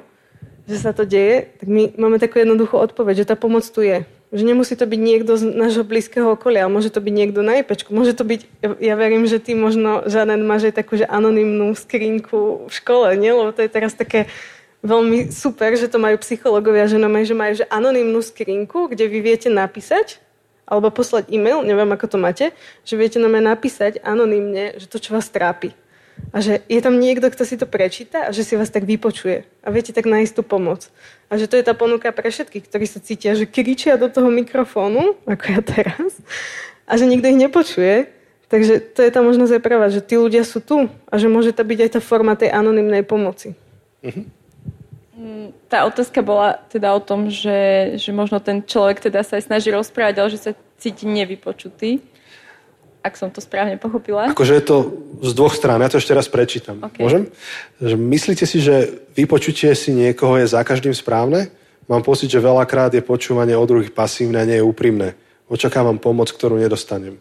Čiže a, asi oboma smermi sa to dá mm-hmm. chápať. A že to súvisí asi s tým, ako som brala, že sme všetci takí uponáhlaní a, a proste častokrát robíme desať vecí naraz. A že... že keď tak ako sa zamyslíme, že učil nás niekedy niekto vôbec ako aktívne počúvať druhých ľudí, že ja si nepamätám, že by sme sa niečo také v škole učili. A, a k tomu mi napadla momentálne moja trieda piatakov, kde s nimi robím taký preventívny program a je tam aj téma aktívneho počúvania. A že oni sú z toho úplne unesení, že niečo také akože existuje a normálne sa proste učíme, že ako sa dá druhých aktívne počúvať, čo to znamená, keď vieme, že nás druhí aktívne počúvajú, ako si môžeme všimnúť, že nás nepočúvajú a že aké to je proste dôležité. A že keď sa nad tým zamyslíme, že nikto nás to vlastne akoby neučil, mm-hmm. takže že áno, niekedy je to normálne, že sa cítime, že nás druhí nepočúvajú, no a je to ťažké. A vieš na, dať nejakú ochutnávku toho, čo učíš o aktívnom počúvaní? Takže z toho piataci, tak je to veľmi také, by som povedala, jednoduché a, a hlavne sa proste učíme, že teda, keď niekoho aktívne počúvame, tak sa na neho pozeráme, prikyvujeme, dávame mu doplňujúce otázky, overujeme si to, čo nám povedal. A... To je ako moja úloha dnes večer. Áno, ide ti to výborne. Ďakujem. Takže, takže úplne takto jednoducho ich to učím a potom si to skúšame v, v takých aktivitkách. Mhm.